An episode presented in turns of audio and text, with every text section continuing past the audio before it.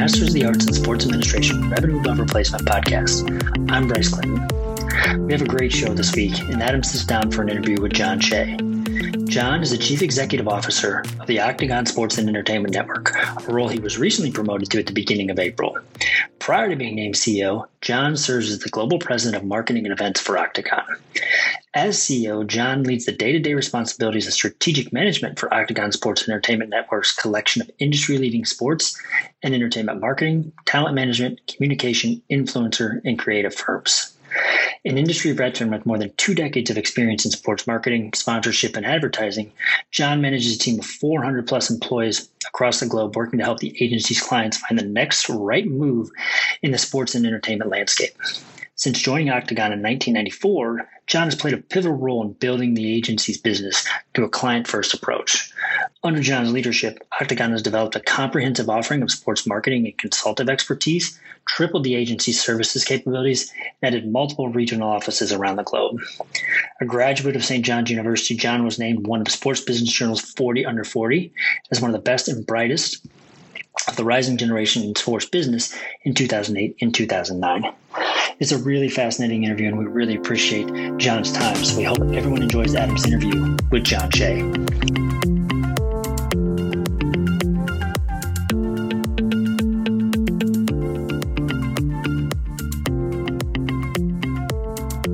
Welcome to the Revenue Above Replacement podcast by Northwestern University. I'm your host, Adam Grossman. Today we have uh, with us John Shea. John has had a very long and distinguished career at Octagon, which he's going to walk us through. And we're very excited to have him on the program today. So, John, welcome to the Revenue Above Replacement podcast. Thanks, Adam. I'm happy to join you and looking forward to the conversation. Yeah, let's start first thing first. Can you give us a little background? Uh, you know, I know you spent a long time at Octagon, but uh, can you give us a little background starting from starting from the beginning, starting from when you first got there and then to your current role? I'm going to hit uh, a few highlights because uh, I have been fortunate to be at Octagon for 26 years. And so um, if I start at the beginning, uh, I will bore you and uh, our listeners. as, as my students know, they, they know I can draw, you know, they know I can talk for long periods of time. So again, we got plenty of time. So feel free to go far. Uh, yeah. Um, uh, you know, currently I'm the president of Octagon Marketing and Events on a global basis. Um, for those that don't know Octagon, we're a global creative agency focused on sports, entertainment, and culture. Uh, we are part of the Interpublic Group of Companies. That's a holding company of communications firms. That's about 60,000 people worldwide. Um, as I mentioned, uh, I've been with the company for 26 years. I started as an intern, and so I've worked, you know, across our marketing business um, in a number of different roles and capacities, um, and feel very fortunate to have had the, the, chance to do so. So it's pretty uncommon that uh, people stay one place for 26 years, um, and um, you know, again, I'm fortunate and interesting uh, to go from an intern uh, to the position that I have today. Uh, yeah, let's start with that. So, what do you think has been a key to your success, and why do you think you've been able to rise um, through all the different roles uh, that you've had at Octagon to your current position? Yeah, um, I guess there's there's a lot to that. Um, you know, I've the company has treated me well, and in return, I'd like to think that I've done equally as well by the company. Uh, I've been presented new opportunities, um, you know, to learn and challenge myself. Uh, always, you know, feeling respected and like like my contributions matter.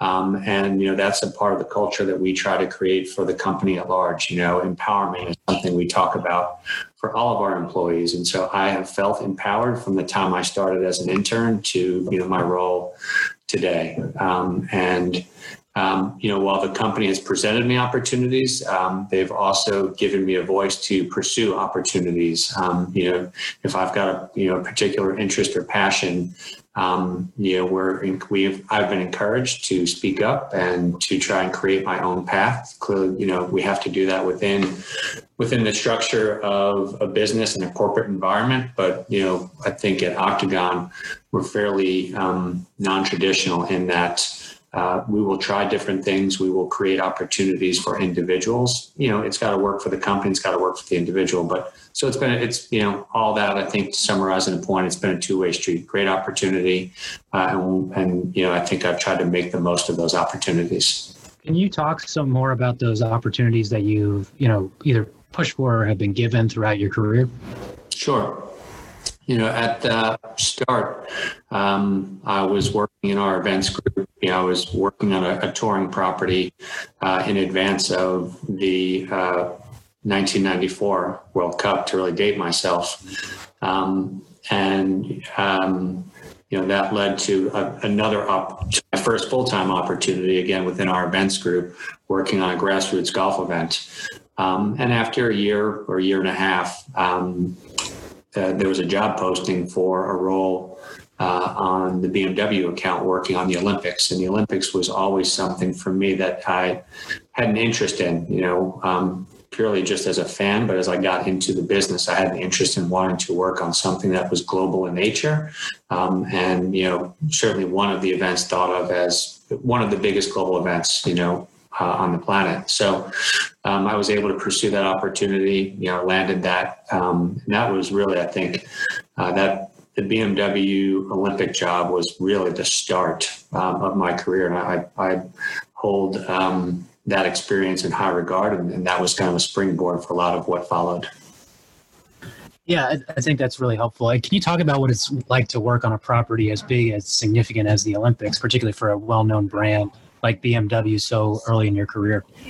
Yeah, it um, it it opened my eyes to um, really to corporate marketing. You know, the structure, the interdependency of um, of almost a committee approach. You know, the the opportunity to leverage um, the Olympic Games was vast, is vast, um, and it can work across um, and should work across you know companies. And so whether that's from an HR standpoint, marketing and sales, um, you know, at the time their communications, public relations group, and so uh, it was really my foray into truly integrated marketing.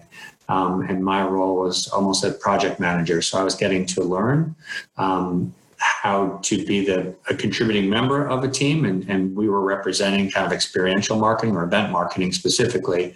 But our job was to bring together all those facets of BMW's business um, to one kind of coordinated effort. And so it was, you know, again, a great opportunity um, to learn uh, and to be a part of a major, you know, global property that was taking place in the U.S. and to learn the car business. Um, and you know, BMW got into that the foundation of that for them was, was two things. They were um, just opening their um, manufacturing plant in Spartanburg, South Carolina, and so they were had an opportunity to really introduce themselves to the U.S. market, and they were launching um, a new vehicle. And so those two things were the platform for them to evaluate the opportunity and ultimately decide to, to move forward with it. You mentioned a couple terms that I, you know, given our audience, I want to make sure that they understand. Sure. Integrated marketing, event marketing, experiential marketing. Can you just talk about each of those? I know they're related and they have relationships. Yep. Can you just talk about more of those in detail? Sure. And, and, and you know, I think how I describe them will perhaps be personal to my experience and our experience at Octagon, and others might interpret them slightly differently. I mean, there's not a universal uh, definition, but you know, integrated marketing, um, in my way of thinking, our way of thinking, are bringing all the facets of a business of a, of a marketing organization, and, and I'd say it's really broader than a marketing organization. It's bringing all the facets, all the departments of a company who are going to take part in a marketing campaign and a business um, effort to come together with a common set of goals and directives um, to help you know to help drive business. Um, event marketing and experiential marketing, I think, are really terms that are um, today um, used interchangeably, um, and that ultimately is the ability to bring an, an, individual an experience and a brand experience. So ultimately, you know, we our job was to introduce um, consumers, people, to the BMW brand and to their you know fleet of vehicles. Um, and that's still something we we take great pride in doing today, and we do it in a lot of different forms. But it's ultimately uh, you know a one to one or one to some experience um, with a product or service on behalf of of a company or a brand. And you know, we've talked about some of the things maybe earlier in your career. Can you talk about some of the, you know, obviously um, taking advantage of opportunities, like you said, innovation, uh, both within Octagon and in the space. Can you talk about some more of the opportunities that you worked on later in your career, and so you know, in terms of how they've helped you grow into your current role? Yeah, yeah, I think um, I think starting, you know, as an intern on a touring property, then building to um, and working across, you know, global platform in the Olympics. Um, it, you know, I started at the ground up. You know, I, I learned um, what you know, I, I, learned how to be a part of a team. I learned and watched people create teams. I watched the dynamic of working together. I watched the challenges of different departments having different maybe objectives or a different approach to business, and then and then helping to hopefully influence um, you know a team work or team mentality. And so that foundation, you know, continues to um, serve me well. Uh, you know, today my my role is to lead our team around the world. That's about 700 people, um, and we have a lot of you know we have different um, divisions uh, and specialty areas we call them today, and each of them um, brings together a different set of people, a different um, set of expertise, but ultimately we need all of those pieces to come together to serve our clients in the most meaningful way. And so, you know, bringing together disparate parts to be one team um, and work in unison towards a common set of goals um, is ultimately what many or most um, business operators are, are, challenged with. You know, obviously, um, uh, one of Octagon's, if not Octagon's core uh, capabilities around partnership and sponsorship. Can you talk about the evolution of partnership and sponsorship since you've been at Octagon? Obviously, sponsorship is something we cover in the class, but particularly since it, whether in your role or what you're seeing in the industry, can you talk about the evolution of sponsorship from where you've started to where you are now? Yeah, that you know sponsorship as a marketing you know discipline has evolved much like marketing has, and so the sophistication um, and and reliance and use of data um, and storytelling are probably you know where the where the um, and the decision making, the use of data in evaluating sponsorships and platforms. You know, in the early part of sponsorship, um, which predates the start of my career, believe it or not. But um, you know, we used a term, and there was a lot of it of executive. You know, a particular executive had an interest uh, in a particular sport or property. Um, sometimes it was closely tied to their business, and other times it was more, you know, um, personal interest. But you know that executive um, is uh, really not a part of the very little part of the landscape today. Um, you know, these are big, important decisions that you know CEOs and CMOs and board of directors are making to align their brand or their business, you know, with a property, whether it be the NFL, the NBA, the Olympic Games, the FIFA World Cup, and so there's a lot riding on those decisions, and so ultimately.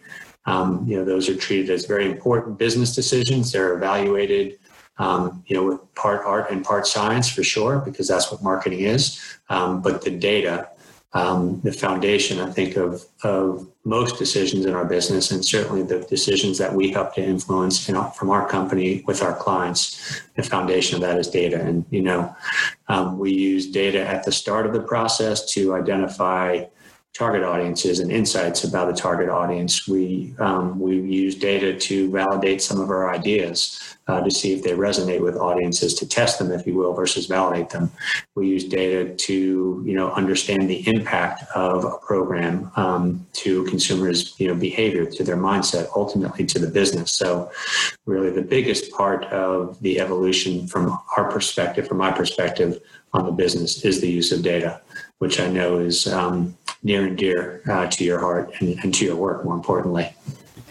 Yeah, I definitely agree. And again, something we talk about in detail in the class, but a couple of questions from that perspective. Um, sure. You particularly mentioned the evolution of C suite executives being more potentially involved in a decision in a more granular way. Can you talk about how they've seen data and the impact of data in, in terms of their decision making processes, in terms of you know your how they accept data and how they're using data to decide what sponsorships to, to, to partner with and what properties potentially to examine?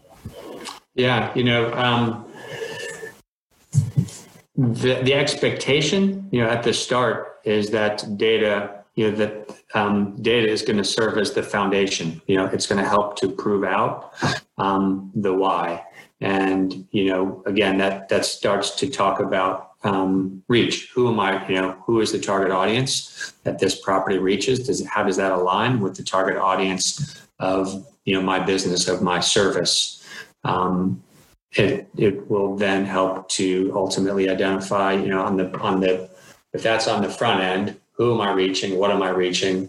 Um, what are my what are our, my values of, of our company? Do those values align um, with the target audience? Is there, you know, we talk often about the halo effect of, of aligning a brand with a property. And so, you know, that there's a data story through each of those elements. Um, we will often, uh, as will others, but we'll often, um, as we're getting into the evaluation of a property, we'll write the foundation of the marketing plan, and that will have very clear um, objectives. And um, each of those objectives will have a set of KPIs, right? Uh, key performance um, indexes or key performance um, elements that we will ultimately measure against. And so, you know, we're writing the strategy, the marketing plan, um, and, and identifying the measurement plan really in the early stages of, of that process to ensure to the best of our ability um, that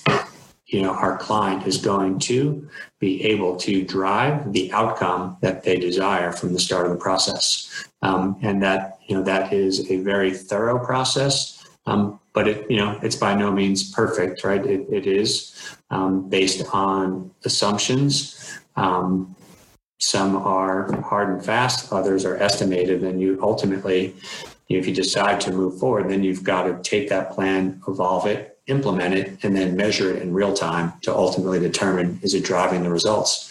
And you know, business, um, the environment will change, business um, objectives often change, and so building in flexibility and adaptability to you know um, sponsorship programs um, is also you know important to the ultimate outcome. Yeah, and I, I, wanted to ask this in a context of another question, which is: Have you seen the acceleration of and further use of data, information, insights from a quantitative side because of the impact of COVID nineteen on the sports industry? And if yes, why do you think that's the case? And if not, um, do you think that will happen soon? Oh, that is I, you know, here's a great answer. Um, yes and no. I mean, it's happening as we speak, and so I don't. It's it has not um, probably hit its um, peak. Right, you know, we're using data to understand fans' willingness to come back into sports venues. Um, we are, you know, so we feel that studies, as you know, we feel that studies early on to identify when when fans thought they might come back. What what are the stages um, of how people treat the, the pandemic, the coronavirus? Um, you know, what are the implications of that? And so, what will it take for fans to feel safe to come back? And so, the use of data um, is absolutely um, happening and will continue to happen.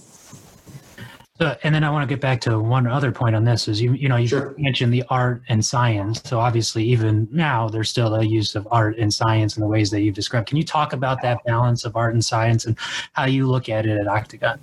Yeah. So you know the um, the art um, comes in a few ways, right? There's the art of the deal, right? No two deals are exactly the same, and so you need to be creative in your um, solutions. Uh, the art comes in creating marketing programs. Right, it's at the core of a marketing concept is an idea, and so that idea is an art, and then you use the science to hopefully build up the insights to create your idea. You use the science to test the idea, use the science to validate the outcomes um, and the business impacts. And so, um, you know, I think there's art throughout, and there's um, science throughout. And those two things for us have to work hand in hand. You know, I think that in our um, in the evolution of the use of data in marketing, um, it's easy to come. We've all heard the term kind of paralysis by analysis. You can you you can have too much information. You can not know where to start or where it ends. And so I think really being able to use the data in a smart way um, and having actionable data um, ultimately for us is really important. Um, we have um, some years ago created uh, a proprietary study called Passion Drivers, and Passion Drivers ultimately um, was created to understand the passions, the drivers of people's behavior and motivation relative to the sports that they love and choose to invest their their time and money in. And so that allowed us again to bring the art and science together, understanding people's passions, understanding their degrees of fandom, understanding what motivates them, why they like baseball more than what they like about baseball that's different than what they like about the NBA or the, or the NFL. And that allows us to create very custom ideas tailored to that audience, along with you know a, a brand um, that's going to help to develop and bring that you know idea to life on behalf of um, or to a consumer. I realize I'm putting you on the spot a little bit here, but is there any passion driver, any insight from the passion driver from quantitative analysis through the passion driver that was surprising or something you didn't necessarily think of when before you uh, a priori doing the passion driver analysis? Um, yes, uh, I think the one that jumps out to me, and again, you know, sometimes sometimes research and will validate what you thought you know, or sometimes it's a surprise. And so, you know, one of the things that um, was brought to light for us at the time that it launched was that um, the NBA fans um, we thought were really like a lot of sports fans would be based on team devotion. But the reality of uh, our findings were that NBA fans really ended up wanting to follow individual athletes more than their more than local teams. And that's not to say that people don't have a devotion to team, but they have a higher inclination to want to follow an individual versus a team, and that's very different for the NBA versus the NFL um, or Major League Baseball. I mean, Major League Baseball, in comparison, the fans really follow the sport from a nostalgic standpoint. Like I watched the game with my brother or my father or my mother or my uncle. And so that connection to a local team was more about nostalgia, where the NBA was about um, that kind of individual uh, athlete. Uh, one of the things you've talked about, whether in this context or you know a little bit in the past, is the evolution of real-time data analysis, and that's in part because of the evolution of technology and new technology platforms and access to those technology platforms. Can you talk about the evolution of technology in the sponsorship space, uh, particularly as you've seen it throughout your career, and, and kind of what are some trends that you've identified through the evolution of, of the of the technology space? Yeah, um, you know, when I think about technology specifically, I mean, it's it's had such a vast um, impact and will continue to do so. Um, you know, I think about the proliferation of content, right? The availability of, of sports content um, being far and wide. And, you know, from the start of my career to today, I couldn't probably really have ever imagined how much content would be available, you know, well beyond the live game. And so technology has enabled that for sure, um, and will continue to do so. And so, I, you know, we believe that live sports will continue to be really important um, uh, for consumption. However, um, people watching right the full a full game, a game in its entirety, is probably going to continue to um, diminish. And so, you know, for properties and marketers, it's going to be how do we continue to create um, meaningful content that is live game focused or, or shows live games, but perhaps in shorter formats. And so it'll be interesting to see over time, you know, how and and all the sports are evaluating, you know, should our games be shorter? Can that can they be shorter? Can we have shorter seasons? You know, attention because of the proliferation of technology and content um, people's um, uh, time is just you know it's it's short, and so we need to be um, very cognizant of that as we create uh, marketing programs. And I think that um, technology leads to right from a marketing trend overall. You're talking about storytelling being more and more important because you have to capture the intention of your audience Uh, and obviously, the use of video will continue to um, be really critical in doing that.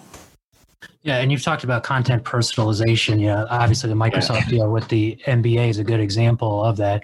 Do you, you know, we talked about a little bit in terms of the coronavirus and COVID nineteen. Do you see whether it's content personalization or other trends maybe being accelerated that were happening in the industry anyway, but maybe being accelerated because of the current environment? Yeah, um, I do think personalization, um, and, and, I don't know that that's um, in my way of thinking that the current situation of COVID is um, speeding that up, but I just think that life in general is speeding that up. You know, I think it, it comes down to um, right the right content, the right message at the right time for me. Right, where we we live and operate, we live and work in kind of this me society cheapens it. That, I don't think it's quite that um, but it's important. Um, and so I do think that ultimately delivering custom personalized content to an individual um, is happening and will continue right? ha- having it happen at scale um, is where we need to evolve to it, it's not it sounds simple it's not quite as simple it's not quite as automated so you know i think technology will continue um, to um, help deliver and, and, pay that off. And you, you have talked about um, how Octagon works in sports, but not just in sports, in arts and entertainment and other sectors. Can you talk about what it's like to work in those sectors, and also what are the differences between those sectors and potentially sports, if you see any? Um, yeah, I mean, there.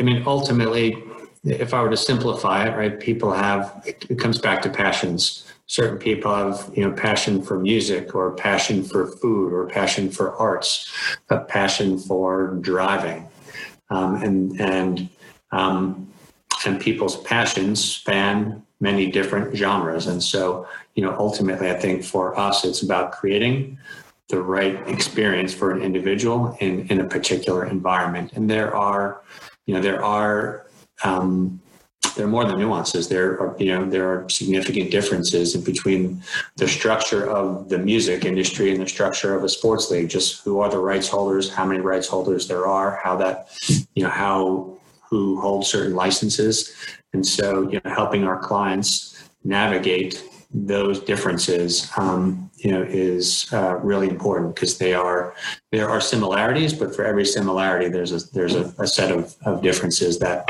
um, you know, require expertise and counsel um, to ultimately get the deal right.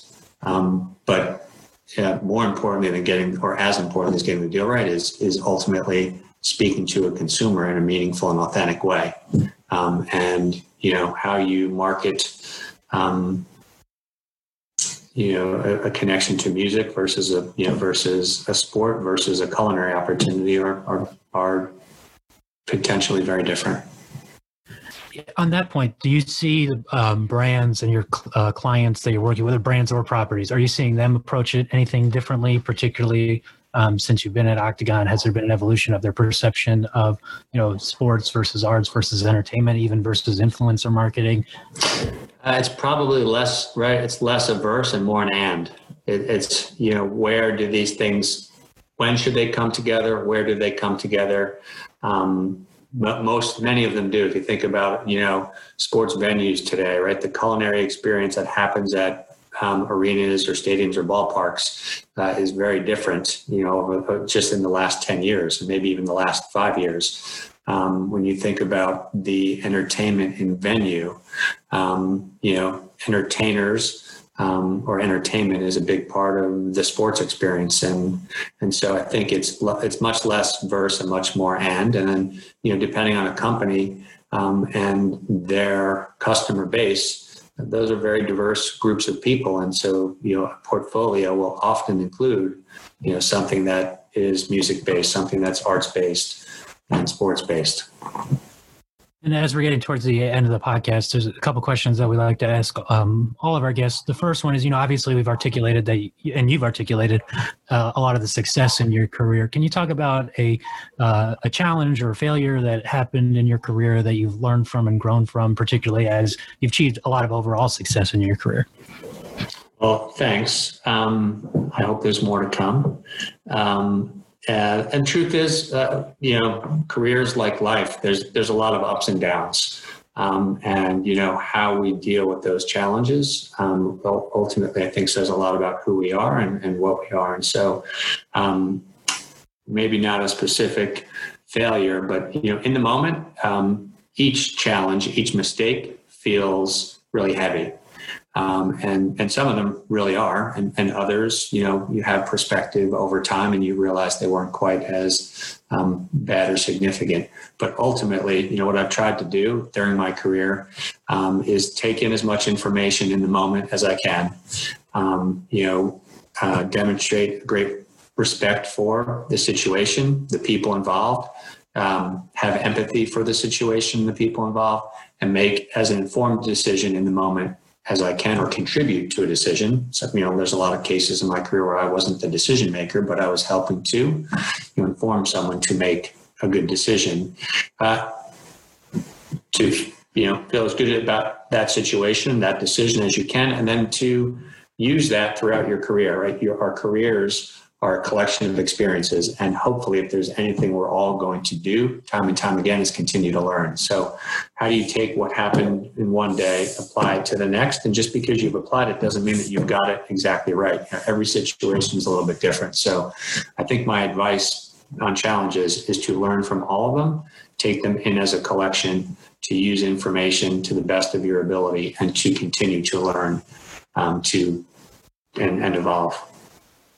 One, one point I wanted to follow up on, which I thought was was interesting, was you, you were talking about informing leaders and how you work to inform leaders, particularly in, in difficult or challenging situations. Can you talk more about how you do communicate with senior leaders or how you communicate with people, yeah. particularly leaders in challenging uh, situations? Or yeah, yeah, yeah. I think that um, with wherever you are in an organization, you're likely to be relied on to deliver information up the you know up the food chain, down the food chain, across the food chain.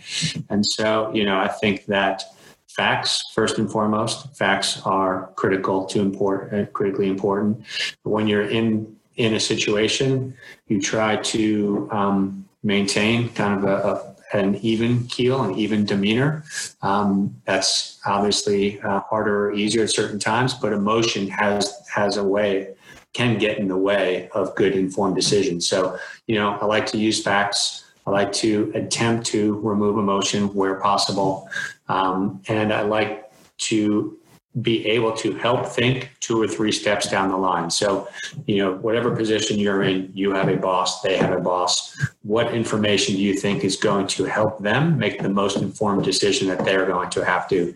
Equally, when you're a leader, you want to give the people working with you and for you as much information as you can to help them do their jobs as best they can to inform their choices to inform their careers as best you can. And so you know, I think we all, and communication is something that every business, you know, human beings in general, um, struggle with, and I'm no different. But being aware of the importance of communication and complete information, you know, in the world we live today, um, we often use transparency. Like we, we want to use and achieve transparency.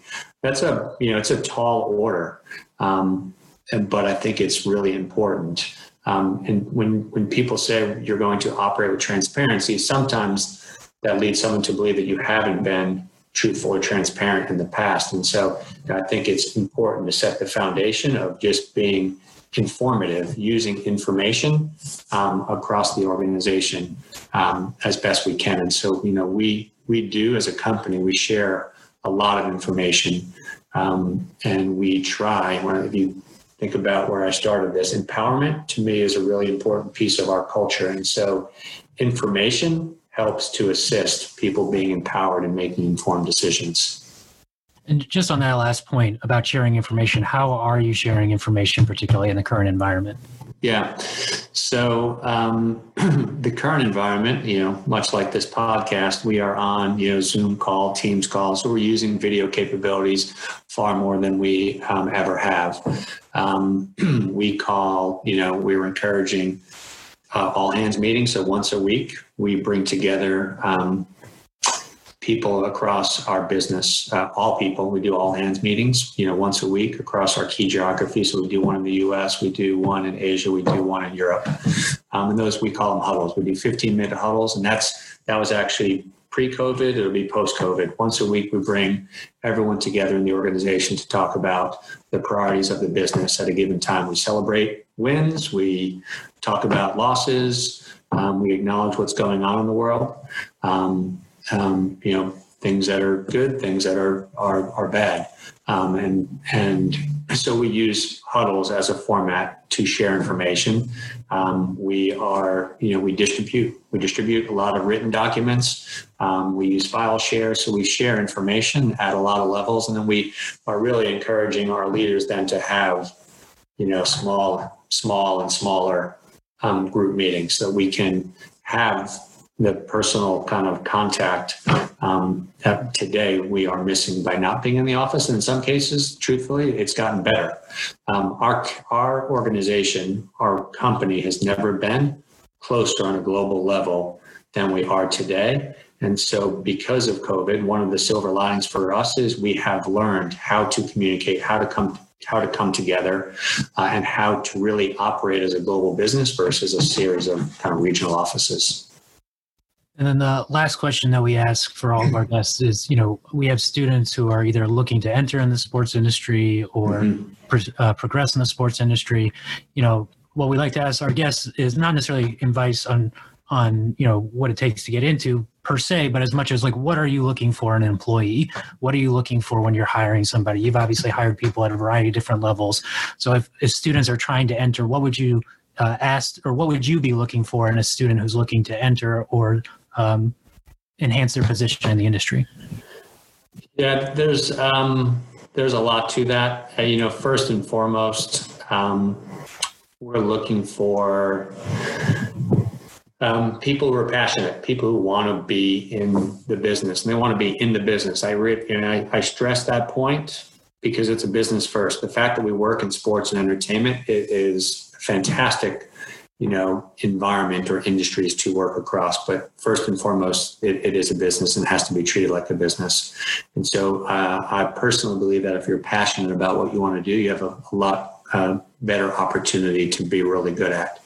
Um, from a skill set we want people who are solutions oriented. You know we want people identifying the problem um, you know isn't particularly hard you know identifying the solutions the creative solutions the the options to me that's you know that's kind of where the rubber meets the road. And so having a solutions orientation um, mindset to us is most important. I know obviously we're looking for people who are you know they're smart they're articulate um, but to me when we boil down to we want people who are students of of the business um, and who are going to be assertive and creative in finding solutions. That's a great place to leave it, a great place to end it. John, we really thank you for your time. We thank you for your insight. Um, and we appreciate you being on the podcast today. My pleasure, Adam. Thanks. Good luck. Thank you.